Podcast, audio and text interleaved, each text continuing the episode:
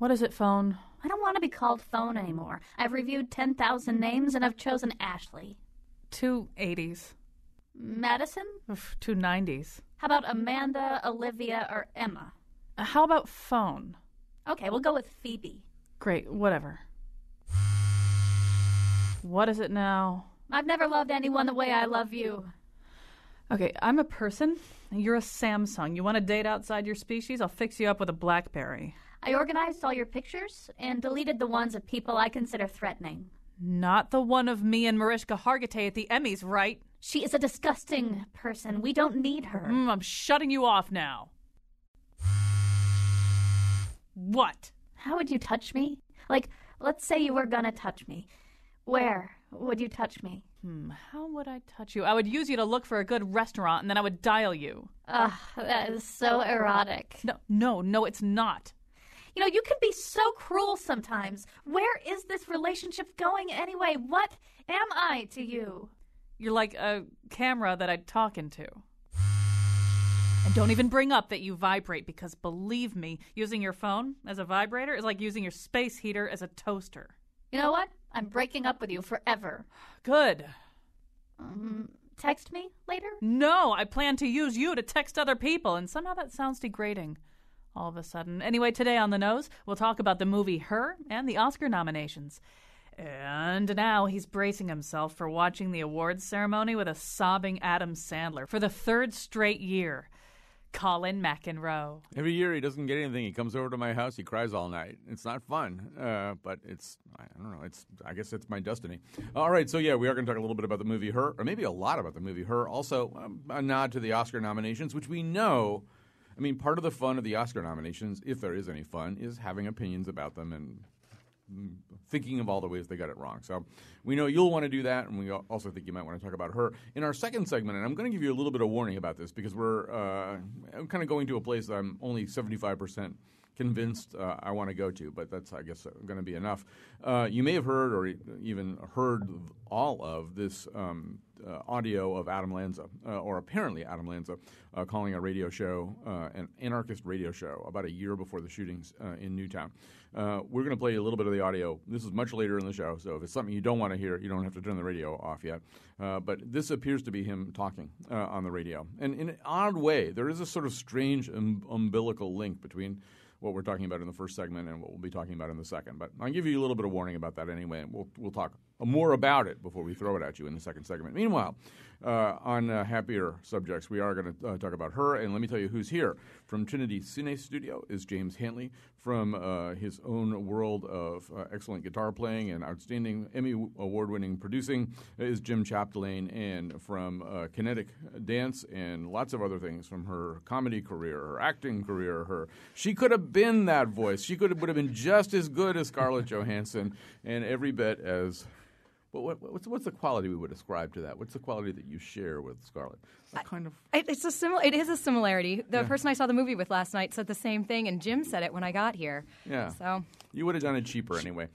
Uh, absolutely, Carolyn I Payne. am for hire for that. All right, It's Carolyn. got a little Payne. leather. Yeah. You got you got a little bit of butter in there. So the movie Her, if you don't know, is directed by Spike Jonze uh, and uh, stars Joaquin Phoenix, the voice of Scarlett Johansson. We just mentioned also Amy Adams, who's having quite a year. It imagines a not too distant future, as they say on Mystery Science Theater. In the not too distant future, um, there will be, uh, says the movie. Cloud based consciousnesses that communicate with us through our devices uh, and which are conscious and, and which are capable of simulating or perhaps even achieving states of affection for us, uh, both given uh, and returned. Uh, and sought after, and uh, also apparently capable of achieving uh, other things we associate with affection. But we'll get to that. Um, and, and so it, it, it posits, anyway, a relationship between Joaquin Phoenix, a kind of lonely guy, a lonely guy whose marriage is broken up uh, and who's. Um, just not really sort of connecting with other other people very well. But suddenly he gets this uh, new cloud-based consciousness, uh, and he gets along a lot better uh, with Samantha, which is the name that she chooses for herself. Um, actually, just to sort of set this up a little bit, um, why don't we go to uh, clip two here? This is uh, uh, Joaquin Phoenix explaining to his friend Amy Adams what's happening right now. Actually, the woman that I've been seeing, Samantha, I didn't tell you, but she, she's an OS. You're dating OS? What is that like? It's great, actually. Yeah, I mean, I- I feel really close to her. Like when I talk to her, I feel like she's with me. Are you falling in love with her? Does that make me a freak? No, no. I think it's. I think anybody who falls in love is a freak. It's a crazy thing to do. It's kind of like a form of socially acceptable insanity. Falling in love, a form of socially ins- acceptable insanity. If there's a something that you could pull out and put on a T-shirt from this movie, that might be it. Uh, but I just, I'm just going to first of all, uh, uh, you know, there's a lot of ways to talk about this movie in terms of its details and in terms of its overall pre- uh, premise. So let's um, let's let's start with one or the other. James Hanley, kick it off for us. Well, um, I think it's a fascinating movie, and I liked it on certain levels, but not for the reason that most critics, who seem to be sort of pretty universally like the movie, um, I think it's a fascinating film about character. Uh, uh, Joaquin Phoenix and uh, um, uh, Scarlett Johansson, and actually Amy Adams, who I think is amazing in the film for sort of oblique reasons. I liked those characters, but the supposed subject of the film just doesn't really work for me. And I couldn't quite decide whether Spike Jonze was being extremely cynical about the future or whether it was really a misunderstanding about the future. What I mean by that is that um, I think the whole idea of a an OS becoming sort of intelligent, uh, becoming uh, somebody, uh, an, an entity that you could have a relationship with, is something that is actually in in computer terms something that is less likely than the more direct and disturbing notion of actually having implants, of having uh, actual electrical contact with a computer, and actually people having shared consciousness, that kind of thing. So that was a bit of a problem for me, but I love the film for its characters. I think Joaquin Phoenix is a is is a fascinating um, sort of soft character who actually has a great complexity, who who feeds into this whole notion about social media really that that um, there's this closeness apparent closeness but real distance and loneliness which is what I most liked about the movie. But it was the more sort of science fictiony aspects of whether that would happen. And just one last thing about that is that by using somebody like Joaquin Phoenix and also Scarlett Johansson both of them you somehow have such awareness of them as human characters actors of, of course in other films but I think it was very hard for me. I, I, I, found it very hard for me to think of Scarlett Johansson's character in the movie as anybody but Scarlett Yeah. Johansson. I had the same problem. I, I thought that was sort of a borderline mistake uh, because you, you can just flesh her out so easily. You hear the voice, Yeah. you're only supposed to be thinking about the voice or imagining some blank canvas or something, but instead you think about uh, exactly who she is and what she looks like. You know, Carolyn and I, I, Carolyn has a very fresh take on this movie 'cause she saw it at 9:45 last night, um, and. Um, I mean, the movie kind of has to work on whole, so many different levels in order to succeed. It has to be persuasively a recognizable relationship movie, right? It has to sort of seem like a relationship between two people that we would understand, and then it also has to be not that. It has also has to be believably something different. I don't know. How did it work for you? not that great. uh, you know, I'm sitting there and I'm watching it, and I found myself, I, I didn't know who I felt more sorry for him being the Joaquin Phoenix character or her, the Samantha computer. I found myself actually feeling sorry for both of them. And I mean, I, I was actually somewhat depressed by this movie. and I, I was really glad that I had had a cocktail before going and that I had dragged a friend with me because I may that just may have been the end for me. So, why uh, did, why did you feel sorry for Samantha? Uh, I think you know all throughout it, uh, it, it wasn't even something that she said or or anything that. There's that scene where he they they go off on a vacation together to this totally secluded cabin in you know the the snowy winter woods. And he's sitting there cooking and eating. And in fact a lot of the scenes where he goes and takes her on dates i'm saying that in quotation marks you know, he's he's eating and doing all these things that you think of being very social experiences. And I found myself kind of filling in the blanks and wondering if, you know, she's asking him to describe what the food tastes like and all this stuff. And it just, there was something really pathetic, I felt, about a, a computer character like that. I, I felt so sorry for her. And yet then I, you know, felt sorry for him as well. The whole, like I said, the whole thing just kind of left me um, with this hopelessness that I did not expect. And and it made me begin to question how good technology is, or you know, how great my I, sense of. I just want to say I really liked it until a minute ago. I know. Leave it to the comedian to just So- kill it here. so Right. Don't let the comedian wreck this movie for Yeah. you. Before we Yeah. talk to Jim, I just want to give out our phone number if you want to be part of the conversation. 860-275-7266. And no, I don't know what's wrong with my voice today. It started last night. 860-275-7266. You may also tweet us. Greg Hill, our tweet master, is in the house. WNPR Colin is our Twitter handle. Uh, yeah, Jim, what were you going to say? Well, I, I actually really liked it. Um, I, I don't find it to be the perfect movie. I think they kind of, and I don't know how we talk about this without giving away too much, and, and I hope we don't spoil it for anybody. We, we should try not to spoil Right. it. So, although I, uh, think I- I spoilers found- abound out there when people talk I found it. the end of it unfulfilling without describing what the end is.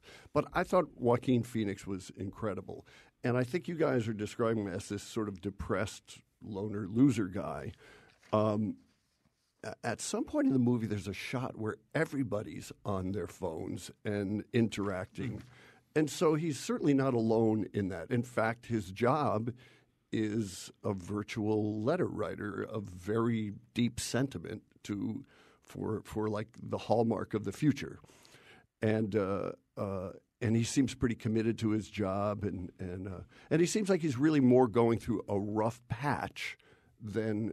And other than that, he's a normal, complex human being. I. I would, yeah, I would agree. Going through a rough patch, lonely guy going through a rough, sort of post-divorce rough patch. Right. And yeah, but I, and I think what we are meant to believe, as the movie goes along, that these OSs, which are a new generation of operating systems for your phone or computer or whatever your entire digital life that they're becoming more and more popular. More and more people are having relationships with these OSs that no longer resemble the kinds of relationships we're familiar with with computers and and other kinds of div- digital devices. So as the movie goes on i think more and more you see these people who are clearly in communion and engrossed by their and phones. he's not the only one. He's not the only one. But I think what makes us think that he's a lonely guy are some of the early scenes. There's a fairly hilarious scene where he's lying in bed and he basically he, he accesses this apparently also cloud-based sort of phone sex um, uh, can we service. say? Can we say dead cat? Well, I, yeah, we can certainly say Dead Cat, and, and and he talks to a series of voices, many of which are Saturday Night Live players or former players. I think you hear Bill Hader's voice at one point, and then he does wind up talking to Kristen Wiig, uh, who and they they uh, uh, begin on what seems like, if there is such a thing, a promising. Uh, avenue of phone sex, and then she does get into, as they say, a weird area. Uh, but I mean, he's not even particularly. I mean, you, there's so much sort of longing in his attempt to have phone sex, and it's it's so unfruitful that uh, I think we are meant to.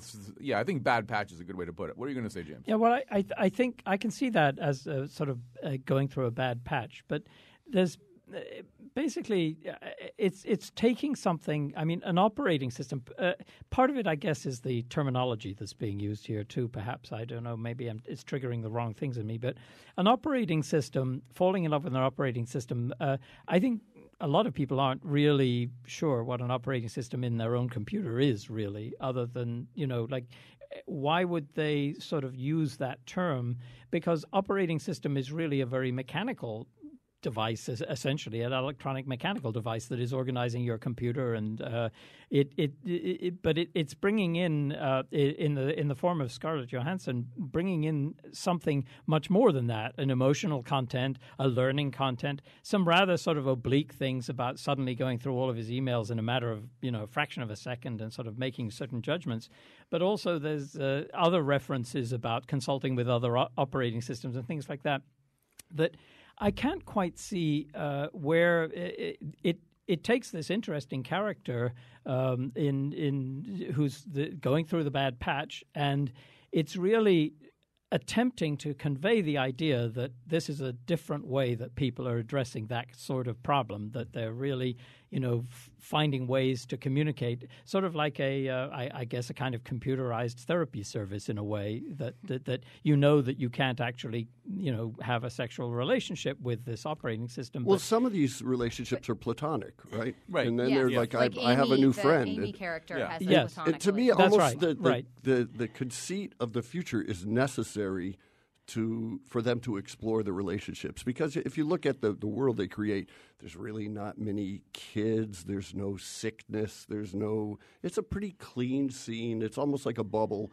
in which they've decided to explore human loneliness and fulfillment You know, we've got in a relationships we've got a tweet from Rachel. I think who goes where I want to go anyway. She says, "Isn't social media slash technology already facilitating slash lubricating social relationships?" And and you know, I mean, first of all, I just want to say I'm I'm almost exactly where James is about this movie, which is I loved it. I loved it in detail. I I, I loved the way it was shot. Uh, the kind of the, there are these kind of wonderful filters that are being used all the way through. To, It reminded yeah. me of Instagram, Yeah. actually. it's just it's just a fabulous looking movie and the and their view of the future 10 15 years out from now is this kind of weird fusion of kind of Portland and Singapore you know it just looks great and and and it's I, believable I think it's well acted. I think it's actually a very well written screenplay too. I mean, the the, the, the speeches, the lines, they're they're coherent. It, it all kind of you know it's it, it's it's eloquent at times in a way that we, we want movies to be. I, I liked everything about it except the overarching concept, and I'm I'm a little bit stalled out where James is. That I is as interested as, as I am in the so-called singularity, this moment at which super intelligent machines are able to control their own evolution and become more important than us. Um, I, I'm fascinated by that idea. I'm persuaded that it's possible, but I wasn't persuaded that this was possible Yeah, in the way that the movie was exactly. asking uh, Yeah. of me, and, and and so I struggled a lot. I struggled with the sex scene where she has an orgasm. I just I'm just kind of thinking, on what basis is Yeah. this digital consciousness having an orgasm? How am I supposed to understand a scene like that one? But I think Rachel makes an interesting point, which is I think another thing about this movie. I is- think you just sold a bunch of tickets uh, well, you know, it's also about the fact that we are already. I mean, the reason that Samantha can look at uh, Theodore's life the way that she does is that we share so much of our lives now on digital platforms, and it just so happens that uh, as a result of a conversation Carolyn and I had last night. I started following her on Twitter. She only recently went up on Twitter. So I know today that last night when she went to the movie, she came home and she had popcorn in her bra, which is like not the kind of thing that I would know about Carolyn ordinarily, except that sort of that's where we're going, you know? it's true. It I- always happens. Why? but I think it's a little bit about that too, right? The, the fact that our digital our digital life is becoming bigger and bigger and bigger, and maybe crowding out a little bit some of the things that we formerly thought of as quote unquote real life. Well, that's part of the reason why I think there's another interpretation to the movie, which is a sort of ultimately cynical one, which is that it's a uh, it's an it's anesthesia. Um, that that it's uh, that that he, for instance, as his job is creating a sort of phony emotional connection for people who won't do it themselves or can't do it themselves. probably And- unable to do Maybe- I noticed Right. that all the jobs, well, not, I mean, of the two characters who we get the window into what they do for the, a living, his friend Amy also has a job where she creates uh, like a virtual reality Right, right. with her mom computer game, which I thought was Yeah. a hilarious Well, little you- side story in it. I agree. That was hilarious. And actually, I think Amy Adams is the most interesting character to me in the movie because she actually has a sort of just below the surface kind of incipient panic about her. That, that you know her relationship isn't working. She's thinking that maybe her work is you know she's it's by rote kind of thing, and it, it- it's like she's kind of the human awakening kind of character who's lurking in the background kind of thing. Whereas the whole nature of the relationship um, between uh, Joaquin Phoenix and Scarlett Johansson is one that is a is an ultimate fantasy, and it is so out there. And knowing Spike Jonze, I mean, he's a provocative director, likes to play around with ideas, certainly.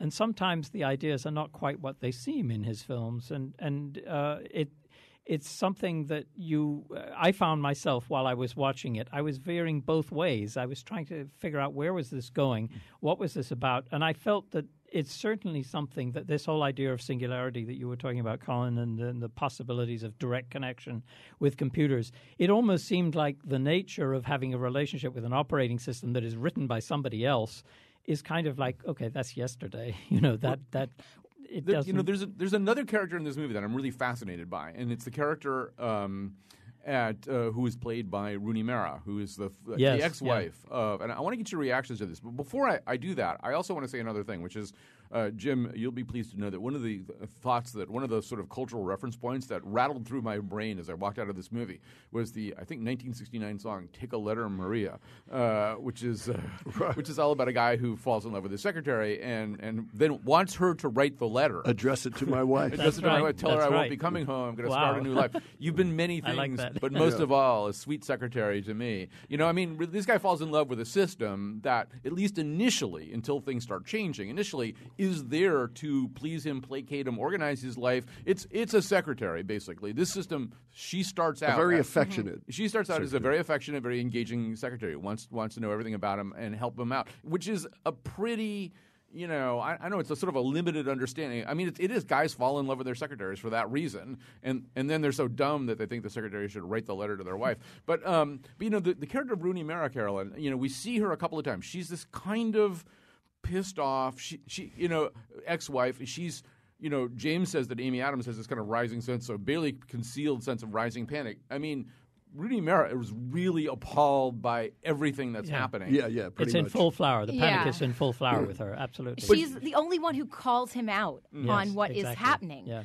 I, I mean, because the guy, uh, I believe his, the actor's name is Chris Pratt. He's on Parks and Rec, Yep. and I, Yeah. I think he's great. and he's a wonderful character in this. And when you know he says, "Oh, your girlfriend called to to take care of some business for you," to and he, you know he says, "Let's all go together on a double date," and he's like, "Uh, he- she's an OS," and he's like, "Great, yeah, let's do it." Let's But remember, Carolina." his character is buying into the whole Right. kit and caboodle because Right. he loves Joaquin Phoenix's cards. Yeah. You know, at the end of the day, it's like, man, you're my favorite writer. I love it. He's Boy, an I early wish ad- I could write like that. Yeah. He's You an know? early adopter. He's an early adopter of Yes. everything, the Right, Chris right. Pratt character. But you know, Rooney Mara is the one. I mean, and Anne, I think she has sort of rough edges sticking out too. We even see her when they're there's a scene where they're still married, and they're having a moment of great affection. Except that she's what she's doing is she's she's saying, "I'm gonna effing kill you. I love you so much. I'm gonna kill you. I'm gonna." She says it over and over again. I'm thinking, "All right, I don't want to be involved with this woman." um, but but she, but it's sort of the contrast between this woman who has rough edges and is maybe kind of a difficult person to be with.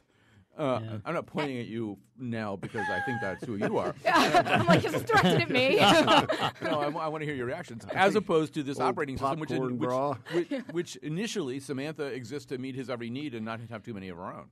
Yeah, I, I definitely think that i it, his ex- the character of his ex-wife was they they were both struggling artists, struggling writers, and you know she he f- talks about how he helped nurture her because she came from a background where she never felt good enough and.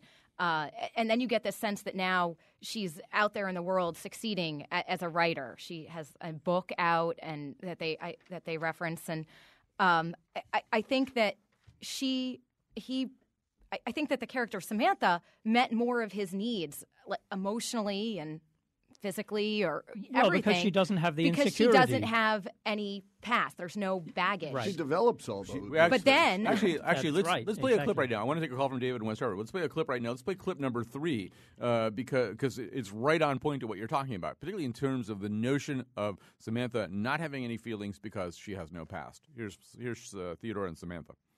I still find myself having conversations with her in my mind, rehashing old arguments and defending myself against something she said about me. Yeah, I know what you mean. Last week, my feelings were hurt by something you said before that I don't know what it's like to lose something, and I Oh, found um, I'm myself. sorry I said that. I'm No, it's okay. It's okay. I just.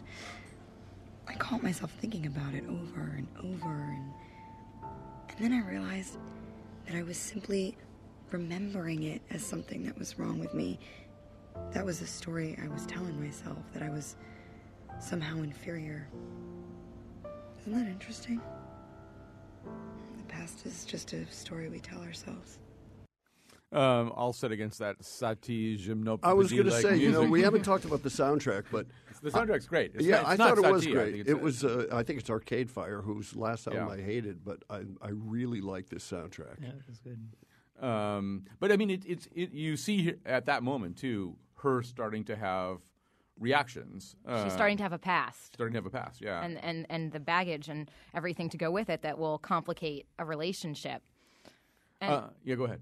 Well, I, I was going to say this kind of veers off onto another topic of sort of the superficial qualms because it was during that scene. Uh, throughout a lot of this movie, I found, like I said, my mind wandering. Like I began to kind of think about all these, all, all the basic workings of this kind of relationship and what they would talk about beyond what you see.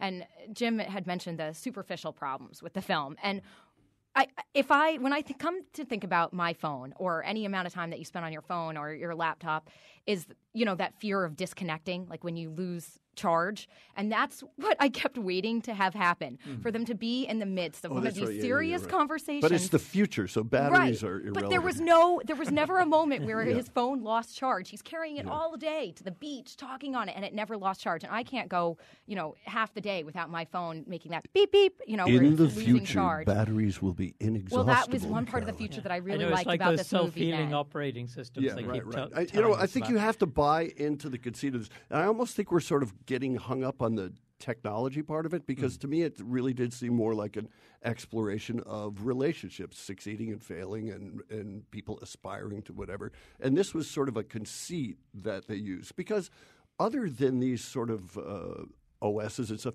the future isn't all that different except for really bad pants for men.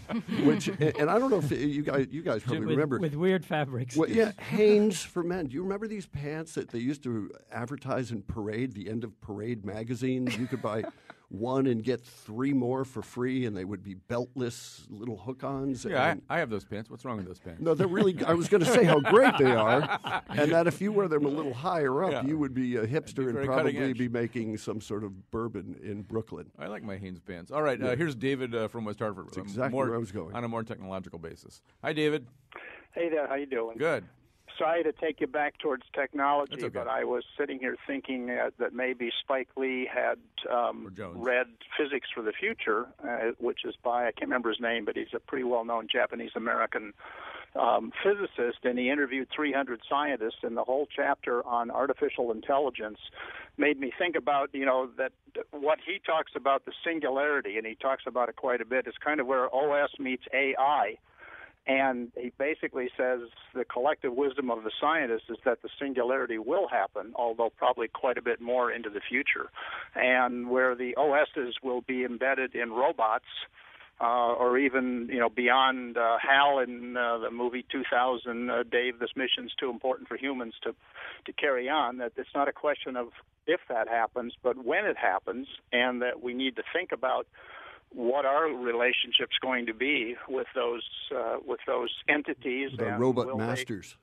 yeah, well, they could they become our masters? How do we build a you know a fail-safe in like with a you know with a pit bull? Stop.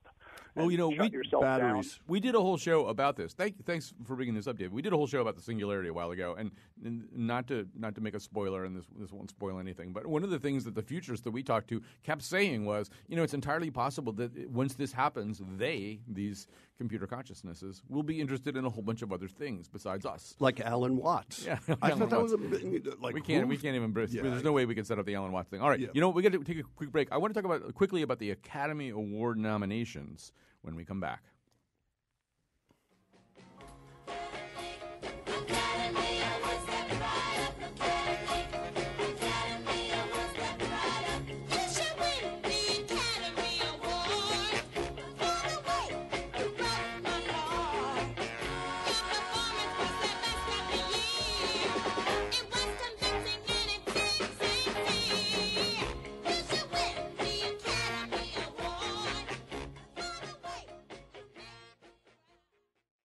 This. All right, we're back. Uh, so we're going to quickly uh, talk about. Uh, I should say who's here. This is the Nose. James Hanley, Jim Chapdelaine, and Carolyn Payne are here with us for the Nose. It's a weekly cultural roundtable. We're going to veer off a little bit away from her, uh, and, and we are going to get into in just a minute a kind of semi-disturbing area. But before we do that, it is you know I mean one of the little sort of watersheds of this long, in, interminable agrarian cycle of the movie awards seasons is the uh, Thursday morning announcement of the Academy Award nominees.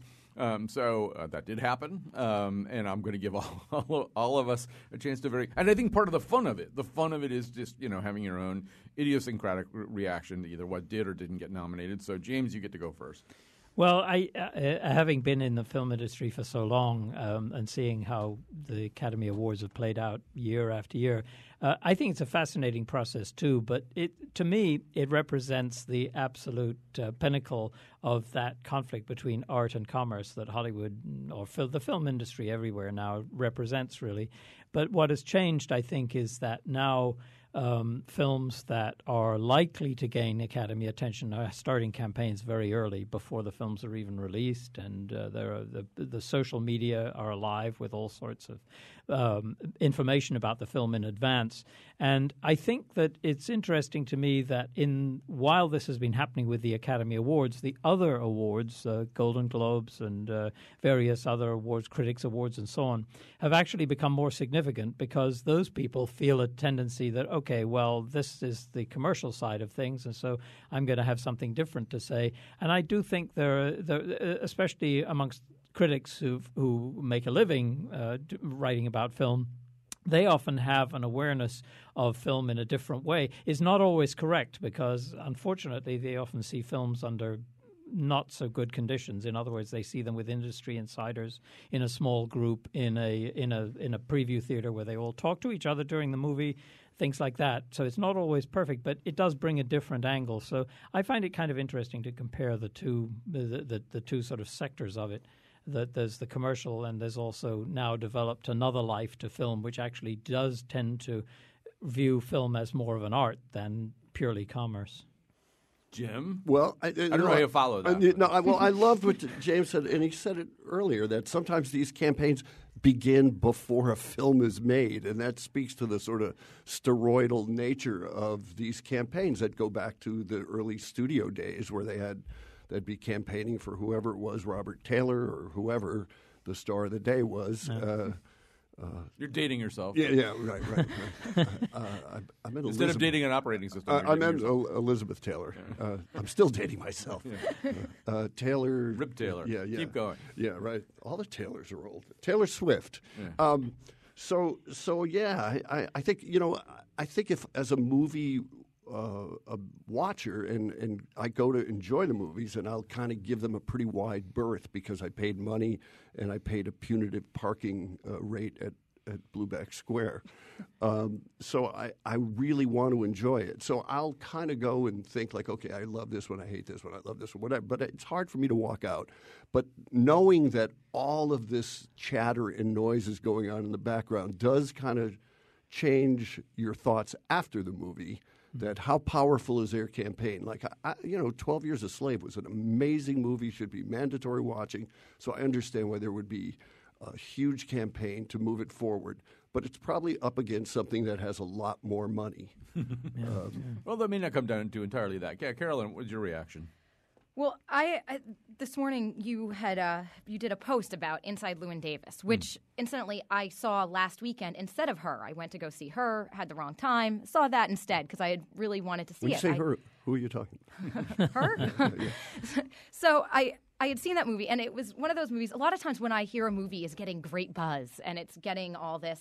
Uh, you know, Oscar talk. It makes me kind of not want to see it. I, I like, I, I want to see something. That before. happened to me with Llewellyn Davis. yes, but for me, I actually I, I was intrigued, and I had heard there was a really good cat in it, so I thought, you know what, I'll see this movie, and I I loved it. And then when it didn't get nominated, I was crushed. That I, I just thought it was spectacular, and I thought it was a huge yeah. oversight. I think everyone agrees that the Martin Scorsese movie was a little bit of a gratuitous nomination. That, well, not everybody, but, but, that that certainly is a movie that we could have done without, uh, at least compared to some of the other movies up there. I, right. I, just quickly want to say, I mean, a couple of interesting phenomena from the point of view that James has introduced here to me is one of the things they clearly are doing uh, by expanding the field to nine nominees. I've seen six of the nine nominees, but nine nominees for Best Pictures. It kind of allows them to do a couple of the things that James is talking about, but including, I think, also including maybe one thing James might you might feel more sympathetic towards too, which is to take a movie like Dallas Buyers Club, which is a movie that's kind of performed beyond expectations already. Yeah. It's it's done better, I think, than the, than any any bet Hollywood would have made on it would be its uh, cumulative grosses right now are $16 million, which is pretty good. Philomena is another movie that I think has outperformed expectations, $21 million. And, and these are movies with some artistic merit. I haven't seen either one of them, but I mean, I, I, they're, they're among the three that I haven't seen. But the Academy Award nomination does allow them to, to hook the ventilator back up to that movie and keep it alive in kind of an interesting way. Yeah, I think that's very important. Actually, that that expansion was one of the best things they did because of that very reason.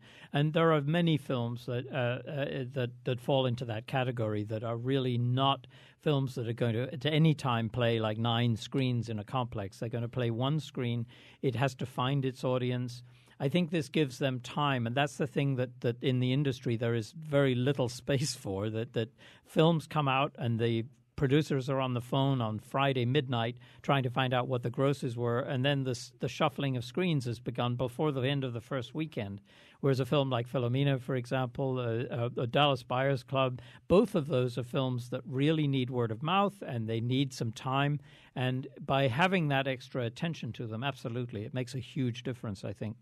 Um, I somebody's tweeting. Jan is tweeting. I was disappointed that Robert Redford was not not nominated for All Is Lost. Uh, I was too. We saw it at Trinity this past weekend and it's a really interesting movie too. And I, I, I just didn't get the kind of life support that these other two are uh, are getting, and I don't think it's doing anything close to the kinds of numbers that those two are doing.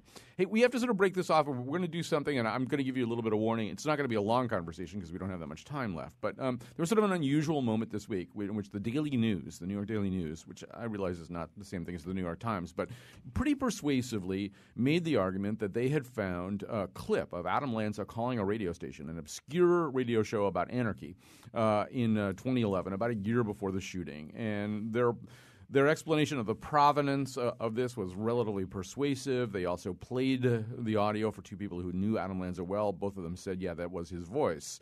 Um, you know, you may not want to hear this, in which case, turn your radio off for five minutes. Um, uh, I, one reason that it's one of these things that you can't really feel all that great about playing, but you also wouldn't feel good about withholding from anybody. I think we still do have a lot of curiosity about who this guy was, and I there is this kind of strange umbilical connection between what we were talking about in the first segment and this. So we're going to play just a little bit uh, of Adam Lanza. He's actually calling up this anarchist radio show uh, hosted by kind of an academic kind of guy.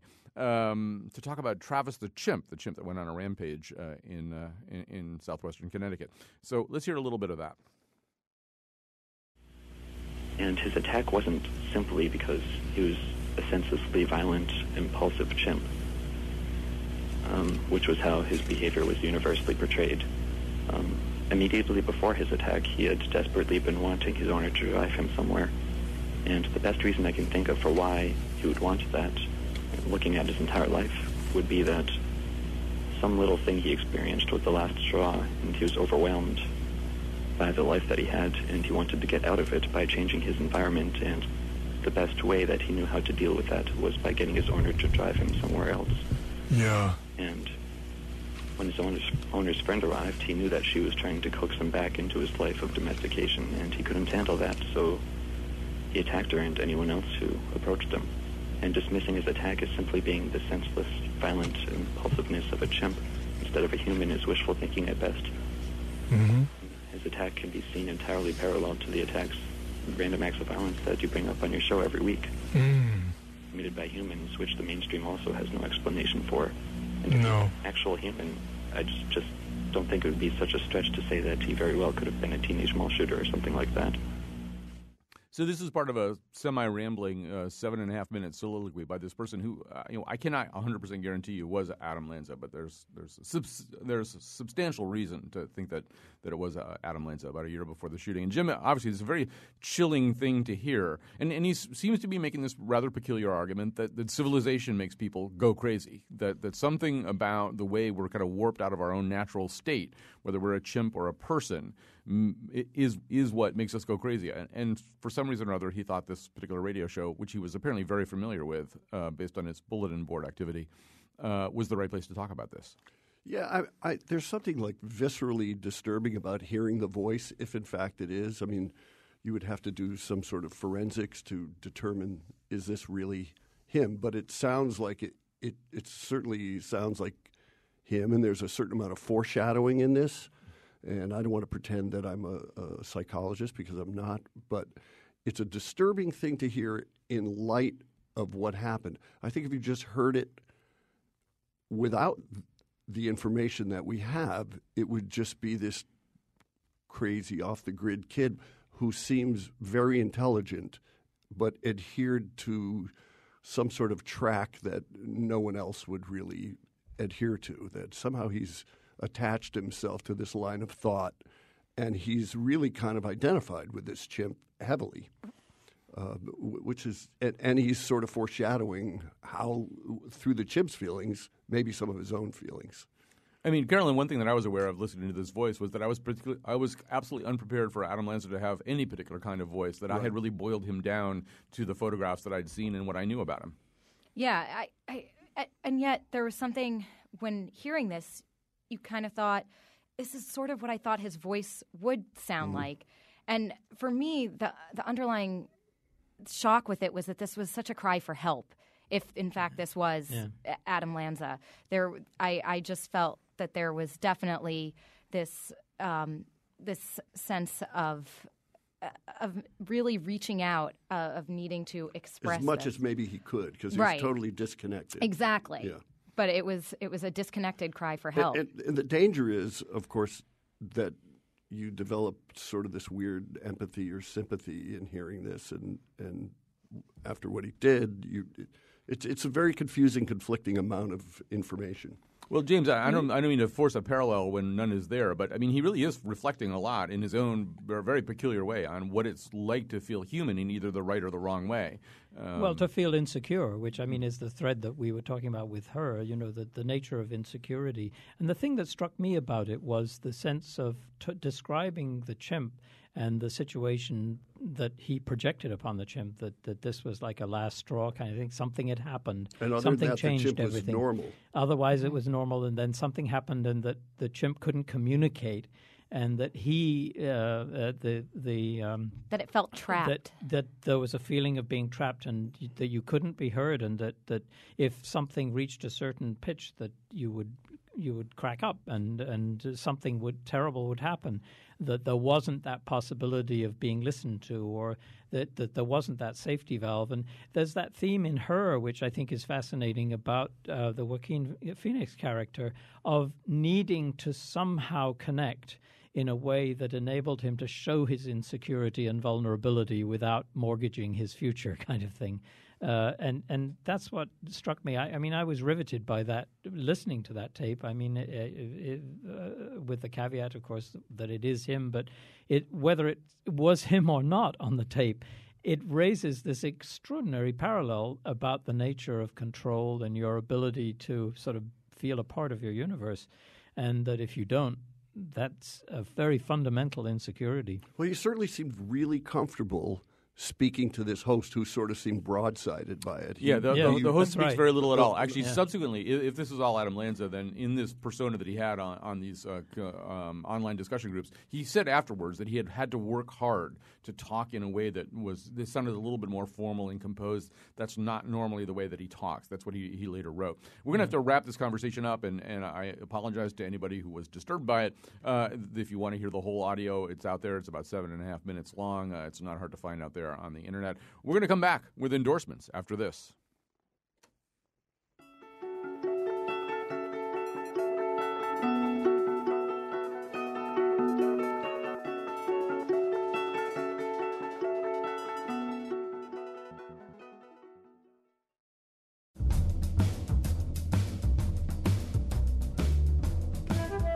Today's show was produced by Betsy Kaplan and me. Our executive producer is Catie Talarski. Our interns are Catherine Pikus and Skylar Magnoli. Greg Hill tweets for us at WNPR Colin. The part of Bill Curry was played by Ashton Kutcher. For links, articles, photos, and videos of the Faith Middleton Show staff trying to describe truffle oil to their smartphones, visit us at WNPR.org. On Monday, we'll revisit a conversation we had with politically mixed married couples. And now, back to Colin. All right, we're back with uh, James Hanley and Jim Chapdelaine and Carolyn Payne. Uh, this is the part of the show we which which we have stolen from our friends at the Slate Culture Gabfest. We call it endorsements. Uh, we ask uh, our panel to recommend some things that you might not know about that they do. So, James, uh, you start us off. Uh, well, after watching All Is Lost with Robert Redford and his boat get punctured by a uh, an, aer- a, a, a lost uh, container that fell off a ship and noticing that nobody came to pick it up. I, I did some more research and found some astonishing things about uh, containers and everything that we get from them. And there's a book called 90% of Everything by Rose George, a British writer, that had me absolutely riveted. I haven't quite finished it, but um, it's a, a, an extraordinary explanation of the way the world works right now in terms of where we get our stuff and it literally is 90% of uh, everything. Rose George. And one last thing uh, there's just uh, three shows left of an incredible Italian, new Italian classic called La Grande Bellezza, The Great Beauty, showing at Cinestudio, which is an absolutely stunning film by Paolo Sorrentino. And is one of the best picture, uh, best foreign language picture nominees. That's right. It made the Yep. cut. Um, all right. Yeah, yeah. There's an odd connection between uh, Captain Phillips, w- which is all about being, I think, in the same stretch of water. That's right. Uh, Yeah. you, you know, shipping these containers full of crap uh, that we probably don't even need or want, and then poor Robert Redford getting hit by one of those containers. Go ahead, Jim. Um, I don't know how to follow that, but because I just want to grab your book from you, uh, I will. I, I want to uh, endorse Dallas Buyers Club because I, I really thought uh, Matthew McConaughey was just incredible, uh, and I'm going to endorse her. I, I want because I think we gave it a little bit of a harsh spin here. Yeah, we did get some tweets from people who said they weren't going to see it now, and I think yeah, that's a yeah, mistake. and, and I want you people who tweeted to go see it because Yep. I think you're going to enjoy it. I agree. Um, People and then see it. lastly, uh, Colin, I'll be joining Colin Wednesday at uh, Watkinson School. I think we start at seven, so you'll be home safely in your beds by ten, uh, which is always our motto. Um, we'll get you out of there by nine. yeah. So, but but say you drove an hour. Uh, um, for the healing power of music, uh, my good friend Kate Callahan and my friend Sarah Raskin, who's a brilliant neuroscientist, and I believe there is a, a, We have a music therapist. a, a musical therapist, yes, which we all need. Yes. I this is going to be a fun evening at 7 p.m. Watkinson School. It's open to the public, $15. That goes to nonprofits here in Hartford. Uh, please do think about coming, although tickets are going kind of fast. Carolyn. All right. Um, I am going to endorse Inside Llewyn Davis. I really liked that movie. I think that you should go see that. I do think that people should see her. It was interesting. It was worth it, even if it leaves you utterly depressed like it did me. Um, but if you do get depressed by her, you can uh, check out Spoils of Babylon on IFC. It is hilarious. I love it. It has this great, quirky sense of humor. It's kind of like a parody of those like epic '80s TV shows, like Dallas, which I was a big fan of. Watched that with my mom all the time. And so maybe more like the Thorn Birds and things like that. Yeah, too. And yeah, I Wind- mean, it Winds of War, those sort of epic mi- yes, miniseries. and it has such an amazing cast. So definitely Wh- watch what is it that. On? Spoils of Babylon. It's on IFC. This is a it's a Will Ferrell project, and he brought, he has brought together Val Kilmer and I mean, all kinds of really very and Kristen Wiig again, Tobey very, Maguire. very prestigious So you of can people. redeem Anchorman too, maybe. Yeah, and, and he plays this sort of Orson Welles kind of bloated, pretentious author and creator of miniseries, and it really is more, I think, on the Herman Wouk, Yeah. you know, Yeah, uh, Uh, kind of thing. Uh, and and so he does this kind of introduction. Uh, a- anyway, um, I will endorse. First of all, uh, you can even bring Grayson's music up right now if you wanted to, but uh, we often uh, in the show here with uh, with Grayson Hugh, and he will be performing. He and Polly Messer, his wife, will be performing uh, for those of you in our New Haven audience who have been less likely less likely to see Grayson. Um, he will be performing uh, at Cafe Nine in New Haven the night after Jim and Kate Callahan and I and Sarah Raskin and Emily Bellavacqua are at Watkinson School. That's Wednesday night, the 22nd. The 23rd down in New Haven, you can go see uh, Grayson and Polly at Cafe Nine. It really, uh, it's a great show. I mean, they really are amazing together. And um, I also want to, since we're all getting all Matthew McConaughey here, I want to endorse True Detective, which is this new series Ooh, he and Woody Harrelson have launched uh, on HBO. It's it's an odd concept too. It's I guess they're calling it an anthology, and what they're going to do is do six or seven episodes with these two detectives, drop them, drop everybody except the series creator, and then start up again with a brand new set of, of different detectives. And this is sort of Louisiana noir. Uh, it is about these two highly. It, it features these two highly eccentric, almost inevitably really weird actors as a, a team of detectives. It kind of explores that detective buddy relationship from the most peculiar. Uh, and eccentric uh, point of view that has ever been explored, and so some of the deep pauses that take place between the two of them, as and Woody Harrelson is the normal guy, uh, but so just think about that. Uh, but anyway, Matthew McConaughey, of course, having a renaissance like no other actor I can think of, uh, it just keeps going, and he really is great in this.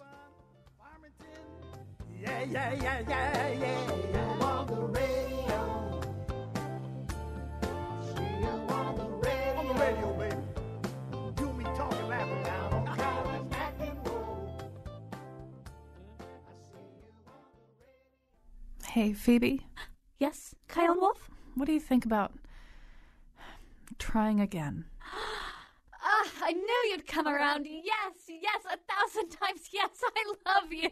No, no, no, no, no. Huh? I mean, try ordering the Chinese food again. You dropped the call last time. Oh. I still love you. Stupid Chinese food.